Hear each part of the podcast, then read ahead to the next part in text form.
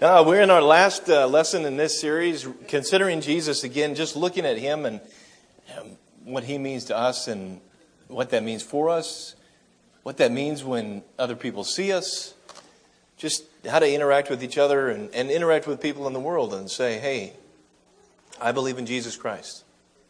And a lot of times that's not done with words, sometimes it's done with actions, and you get to words. Sometimes it's done with words first, and then you get to some action you know, it's, it's always different. Every time you meet somebody, every time you get into a situation, it could be a little bit different. But there's always a, a similarity in every incident. A similarity in every meeting is that you are Christ's, He is yours, and therefore, this is how we live.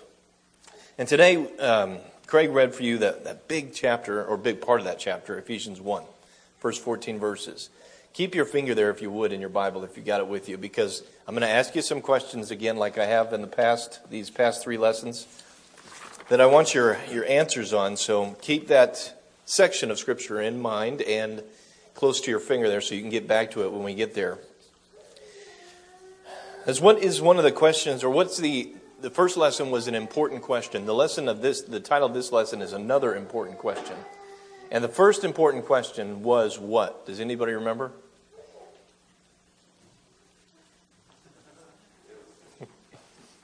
What'd you say? I still couldn't hear you, Frank. I'm sorry. You were asleep? Oh. well, at least you're honest, Frank. Thank you. All right.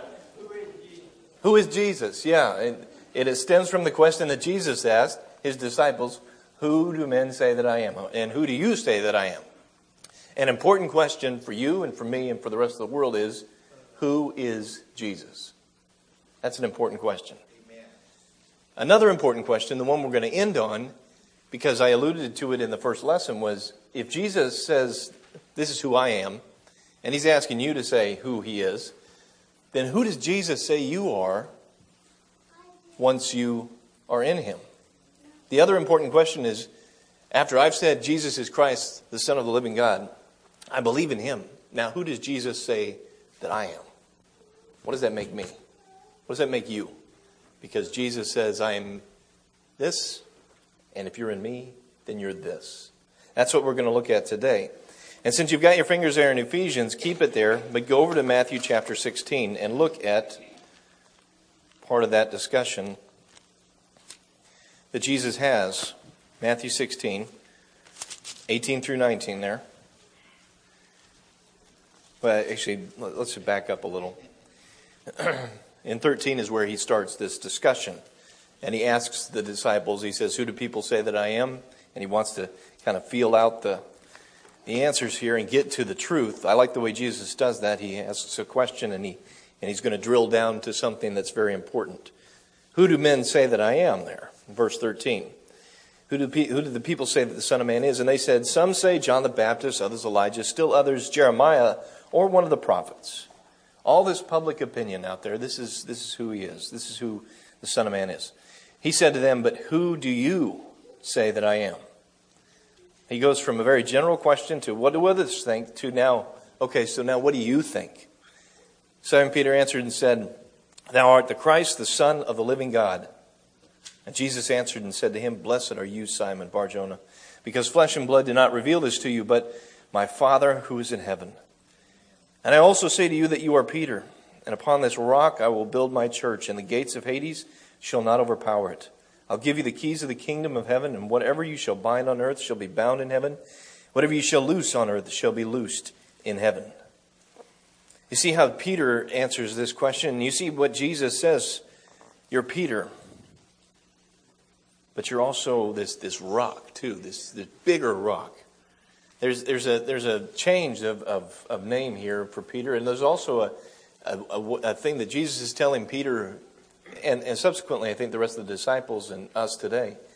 When you make this confession, you name me, and then I'm going to turn around and I'm going to name you. I'm going to make you something more than you are, something more than you could ever be because you're in me.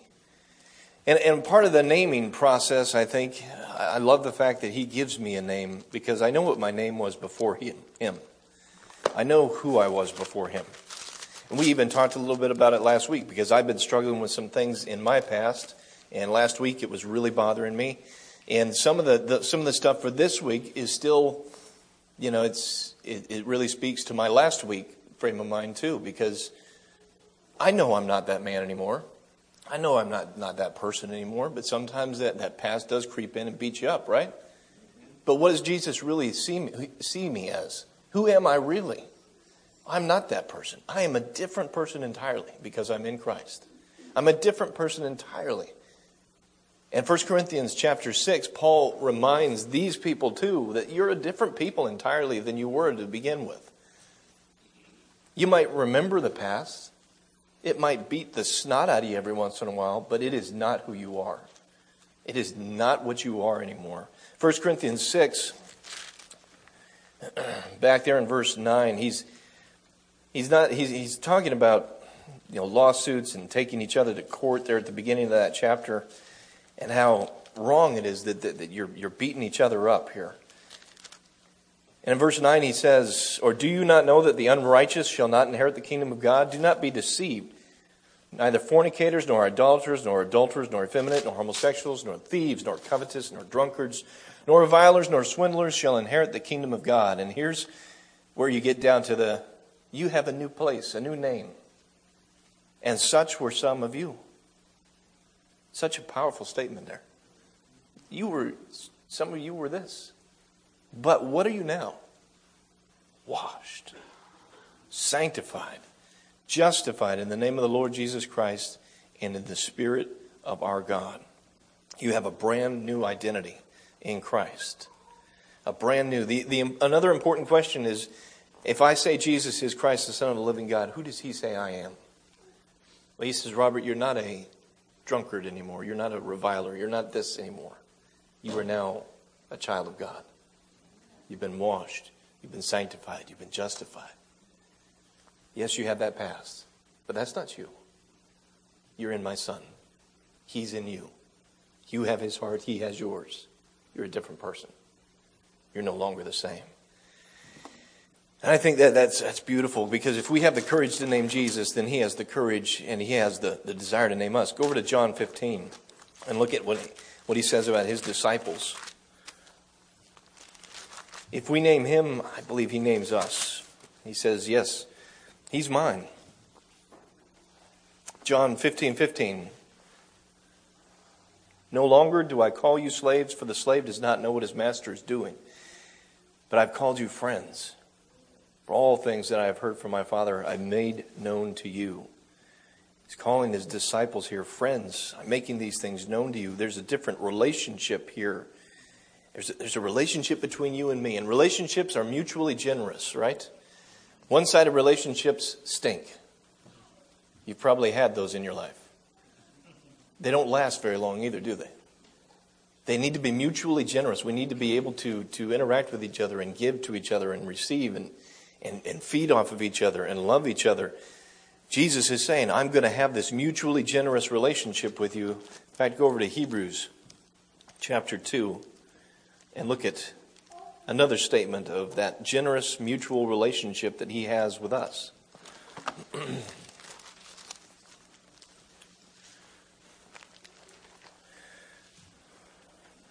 Talking about Jesus again. For both he who sanctifies and those who are sanctified are all from one Father, for which he is not for which reason he is not ashamed to what? What does your text say? He's not ashamed to does everybody's Bible end at that point? Call them brethren. Okay. Thank you. Call them brethren. He's not ashamed to call them brethren. He's not ashamed to say, I know them. I know who they are. We've talked about it many times before about Matthew 7, where he says, Depart from me, I never knew you. Like that, that Jesus needs to know us. Yes, he knows us, but he needs to really know us. Knowing us means I'm know I know him.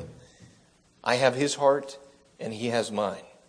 That's part of that, that song that, that I wanted to have played every time here, that, that Oceans one. I am yours and you are mine. That I, I, I'm in trouble. There's trouble in the world, but I'm yours. You're mine. We're in this together. You're going to see me through this. You're going to call me a brother. You're going to call me a sister because I know you and you know me. And I think when we narrow our focus here and we pay, pay attention, excuse me, better to Jesus, when, when we invite him into our everyday lives and our everyday activities, then he gets to identify who I am. I no longer get to identify who I am. He identifies who I am. He reminds me, even when I when I forget, he reminds me, Robert, you're a child of God. You're a son of the king. You're not that man anymore. I was reading a person, and I, and I liked what they said. They said this How are you going to know the truth of your being unless somebody tells you what the truth of your being is? And that somebody we trust to tell us the truth of our being had better be Jesus. How are you going to know who you are unless somebody tells you who you are? Well, I don't want anybody else telling me who I am except Jesus. That's the only person's opinion that matters to me Jesus Christ. It remi- when, I, when I read that quote, it reminded me of Romans 8. That's a beautiful chapter in Romans 8, isn't it? Amen. Towards the end of that chapter, where he's saying, You are this, you are this, you are this. In fact, go over there really quick. Romans 8, that beautiful chapter after Romans 7, where you're struggling so much, the old man under that law, and then boom, a new person especially in, in the last part of that chapter, 31 to the end of that chapter. Who's going to bring a charge against God's elect? 33. Who's the one who condemns? Christ Jesus died. Who's going to separate us from the love of Christ Jesus? And all of this stuff that, that says you are a new person. You're not going to be separated from his love. You, you, you don't have to worry about the charges that Satan's going to spew against you because God's going to look at you and say, No, he's been washed by the blood of my son. Yeah, that was in his past, but that's taken care of by my son's blood. He's done with that. All these things in verse 37, but in all these things we over or we overwhelmingly conquer through him who loved us. For I'm convinced that neither death, nor life, nor angels, nor principalities, nor things present, nor things to come, nor powers, nor height, nor depth, nor any other created thing shall be able to separate us from the love of God, which is in Christ Jesus. Beautiful. Beautiful. And tell me, tell me what the psalmist describes you and I as. What are we? How are we made? Fearfully and wonderfully made. We are special people to God. I love that. I love that we are special people to God. I love that He wants this relationship with us. I love that Jesus wants this relationship with us. That the Creator of the world comes down and wants to interact with us, wants to show us the Father, wants to show us Himself, wants to die on the cross for our sins. That's the true me and you.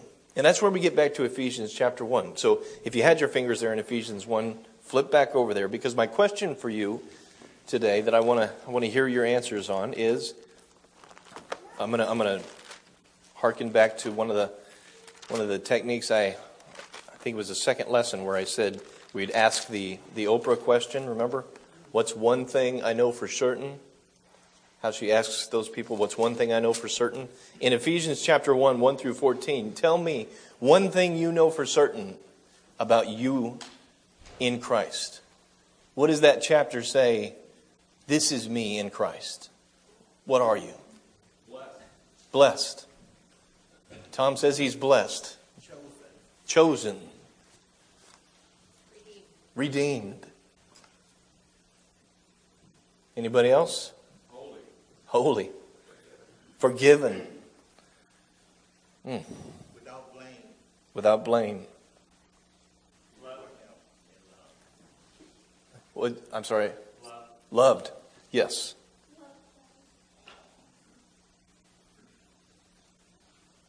Anybody else? What else are you? One thing you know for certain. You could tell me this is me in Christ. Say that again. Adopted. Yes. Adopted. Hmm. United. Saved. Yes. We're indwelled too. I love the fact that we're indwelled. Talking about the Holy Spirit there. He's, he's given that Spirit as a pledge of inheritance. Man, we have that proof of purchase from God. Freed from sin. Hmm. That's see, when when I have those troubles, when I when I remember those things and, and I'm out there in the world, I need to remember this chapter. I need to remember a lot more, but but let's just take these 14 verses and, and say, okay, who am I? I've said Jesus Christ is Lord. Now, who does he say I am? He says what you said. He says you're chosen. He says you're blessed. He says you're holy. He says you've been redeemed. He says you're, you're loved. All of these things. You're indwelled by my spirit. This is the proof of purchase. I have purchased you. You're mine. Go over to chapter 2 of that, that chapter or that book too. Chapter 2 verse 6. Here's another thing that we are. Raised up with him, seated in the heavenly places in Christ. It gets so muddy down here, it gets so disgusting down here that I forget my true place is in heaven with him. He seated me in the heavenly places, and that seating began when I took him as my Savior. And I think knowing him allows me to reflect him better. Because if I don't know my Savior, then I can't reflect my Savior. If I don't know who Jesus is, then when people look at me, they don't see Jesus, they see me. And I want people to see Jesus when they see me. Just like Jesus wanted people to see the Father through him. So I'm going to leave this, this series here with a couple of things that, that I'm going to try and do, and maybe you can try and do, as we engage people in the world. As we, as we go out there and we, we try to look more like Christ to people that we meet family, friends, the guy on the corner. Here's something I want you to try. I want you to, to learn to engage others maybe a little bit differently Because paying attention to Jesus to understand his heart more deeply is what we need to do. And we hopefully translate that understanding of Jesus' heart into our attention to other people around us. Jesus paid attention to people around him. I'm, I'm sometimes guilty of not paying attention to people around me. I need to pay more attention to people around me like Jesus paid attention to people around them. And I want to go back again to that Oprah question really quickly. What's one thing you know for sure? If, if I'm engaged in a, in a conversation with Carl and I walk away from that conversation, I should have at least one thing that I know for sure that Carl, Carl's heart is, is, is talking about. My conversation with Carl needs to lead to the heart. We need to be seeking the heart of Jesus, but when I'm engaging a person, there's some heart in that conversation. And for example, if you meet somebody and you hear them talking about troubles and problems, maybe that heart is, is telling you, I need help. Maybe that heart, heart's telling you, I do need Jesus. Maybe that heart just is just saying, I'm hurting, I need some help. But instead, I'm not listening, I'm just creating some conversation here, or it's just passing by. I'm not really paying attention to the heart of that matter. That conversation needs to be geared towards the heart. So when we hear people talking, what is their heart really saying? Not what their mouth is saying, but what's the heart of that? that? And you know, sometimes that's, that's hard for me to decipher because, you know, I'm, I'm a guy and feelings don't come naturally. And it's hard to tell the heart sometimes. I'm, I'm surface level a lot of times when I talk to people in, in out and about. Hi, how you doing? That's an easy question. And sometimes people don't even really want the answer to it, right? Even here, sometimes we meet each other and say, "Hi, how you doing?" and it's just, "Hi, how you doing?" It's not really, "I really want to know how you're doing." It's just a standard greeting. And you give the standard answer, "Fine, okay." And then I say, "Great," and then we move on. And we've had our interaction and we're done. But the, even this morning, Bill engaged my heart this morning because when he when he talked to me, he said, "What have you been studying this week?" Which which is a different way of asking me, "Hi, how you doing?" He's asking me, "What are you doing to better yourself? How are you getting more into the Word of God? How is Jesus touching your life more this week? Tell me about you." That was a deeper question than just, "Hi, how you doing?" And I think that's, that's kind of the questions I think we need to ask. In fact, maybe we could even practice on each other here. Instead of saying, Hi, how are you doing? Say, Hey, Tom, how's your prayer week going? Or how's your prayer life going this week? Tom, how are you doing? Or what, what one thing happened to you this week that drove you to pray more? Something that, that, that may be getting to the heart of the matter. Because, see, Bill knows that, that, that I study, Bill knows, and we've, we've talked, so he knows questions to ask me that get to the heart of me. So if we know each other, we're going to be able to ask questions to get to the heart of each other. If I know you're struggling with something, I know what to ask. If I know you're hurting, I know what to ask. But I can't just ask surface level questions and get to the heart of the matter. Jesus was never guilty, I think, of asking surface level questions. He got straight to the heart of the matter. Who do people say that I am? Okay, now who do you say that I am? all the time. Back in John chapter 1, when, when disciples or soon to be disciples are following Jesus, he doesn't even wait for them to ask a question. He turns around and says, What do you seek?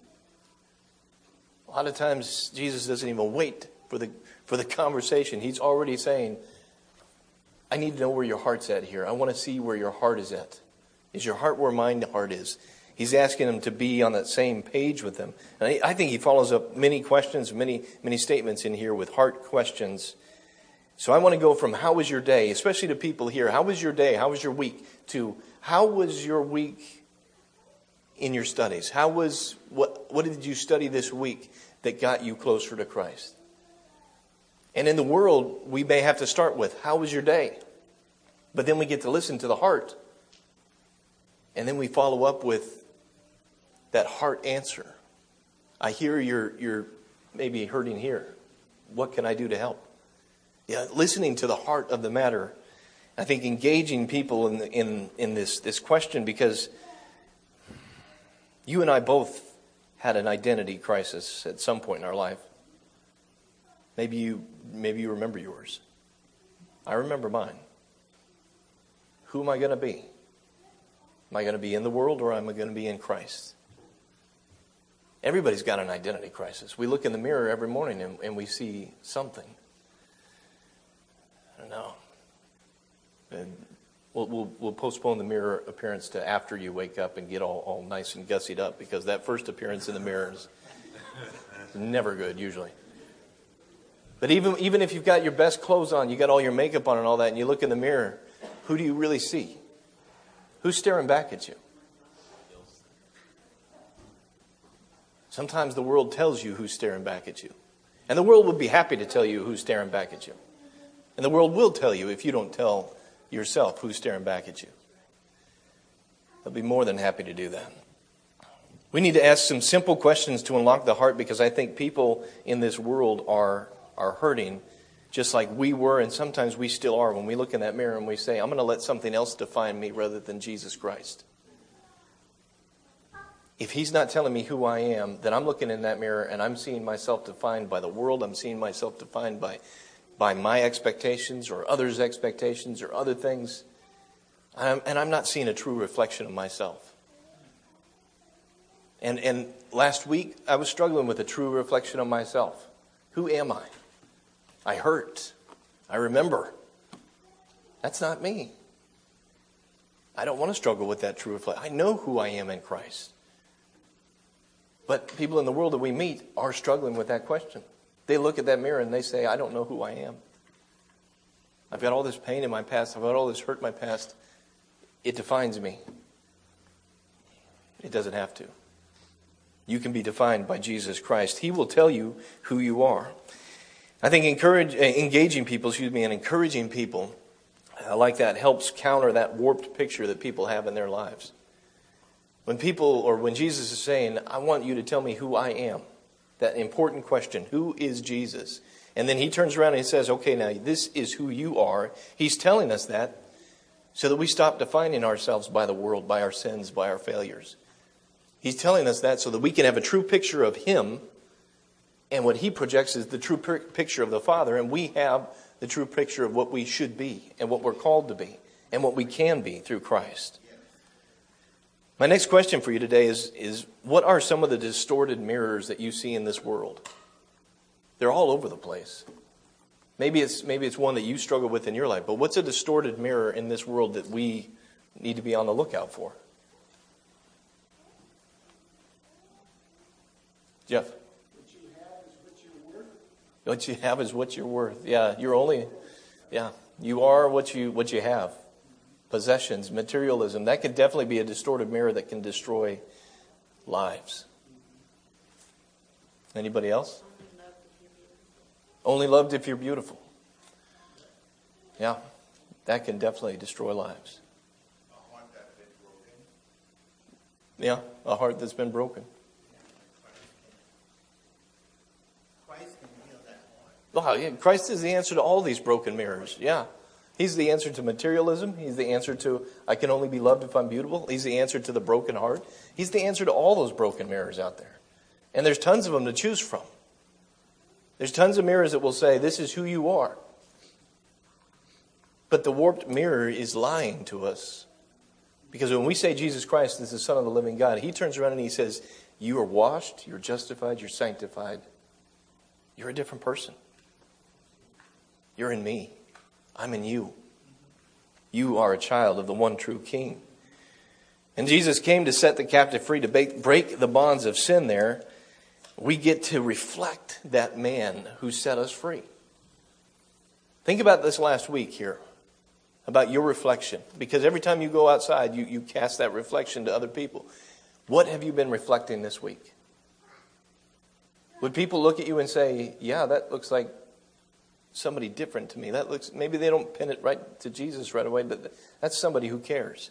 That's somebody who who's interested in me. The reflection that you cast this week. I don't know, it's it's an interesting question to to ask. Did you did you cast Jesus this week? I think that I'm not sure I did this week. I had a better week than last week. I told Bill that this morning when he asked me. But uh, you know, I'm I'm still every once in a while I struggle. So if I were to answer that question honestly, people that met me in, in the stores and things like that, and they may have not seen Jesus because I was busy, I was moving, I was shaking, I was in and out. I didn't spend time. I didn't I didn't look to engage anybody this week. I didn't even look for any opportunities this week. I was thinking about that Saturday. I wasn't looking for any opportunities this week. Didn't even pray for it this week, to my shame. So, my reflection this week, or this past week, was probably not as good as it could have been. My reflection this week will be much better. Reminding myself who, whose I am.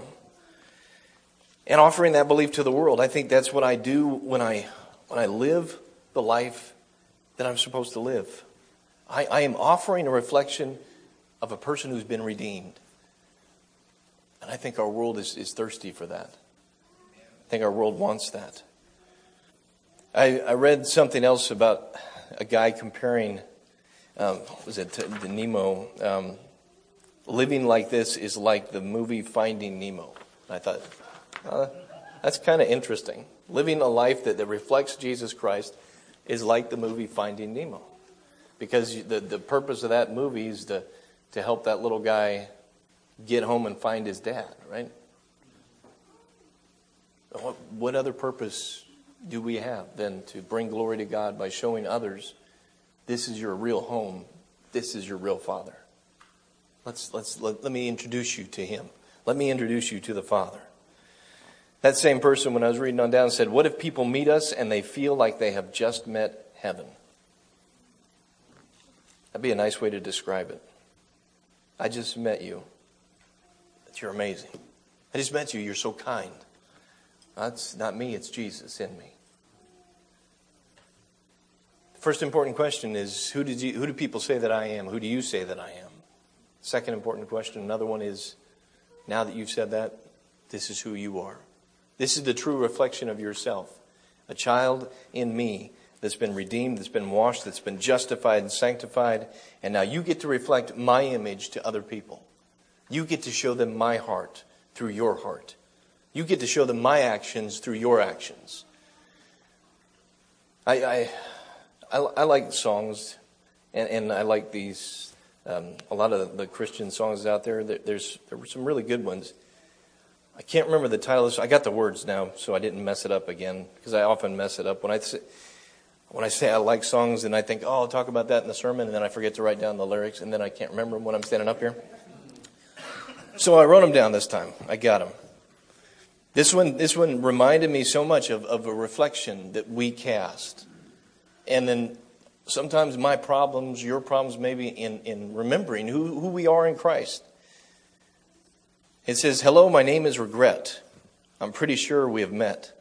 Every single day of your life, I'm the whisper inside that won't let you forget. Hello, my name is Defeat. I know you recognize me. Just when you think you can win, I'll drag you back down again till you've lost all belief. Oh, these are the voices, or these are the lies. And I have believed them for the very last time. Hello, my name is or my name is child of the one true king. I've been saved, I've been changed, I've been set free. Amazing grace is the song I sing. Hello, my name is the child of the one true king. I'm no longer defined by all the wreckage behind. The one who makes all things new has proven it's true. Just take a look at my life. What love the Father has lavished upon us that we should be called his children. I am the child of the one true King. I like that song. It's, it reminds me, yeah, I got a past. Yeah, I made mistakes. But I'm a child of the one true King. I've been washed, I've been set free. That's the true mirror picture of me. That's who Jesus says I am when I say, You are the Son of the living God.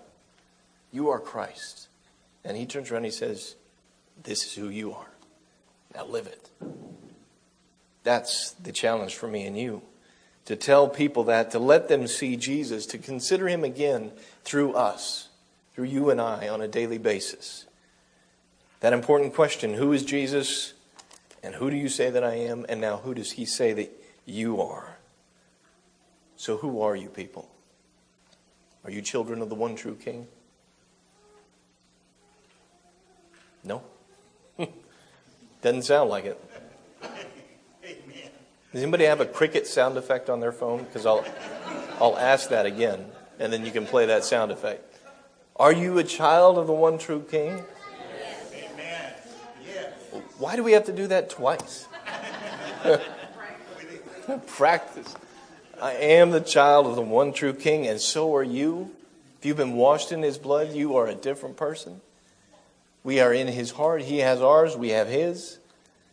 And I get to reflect the true image of me that is the image of him that is being transformed and, con- and conformed to his will and transformed in him every single day looking newer and newer every day as a child of, of the Son of the living God.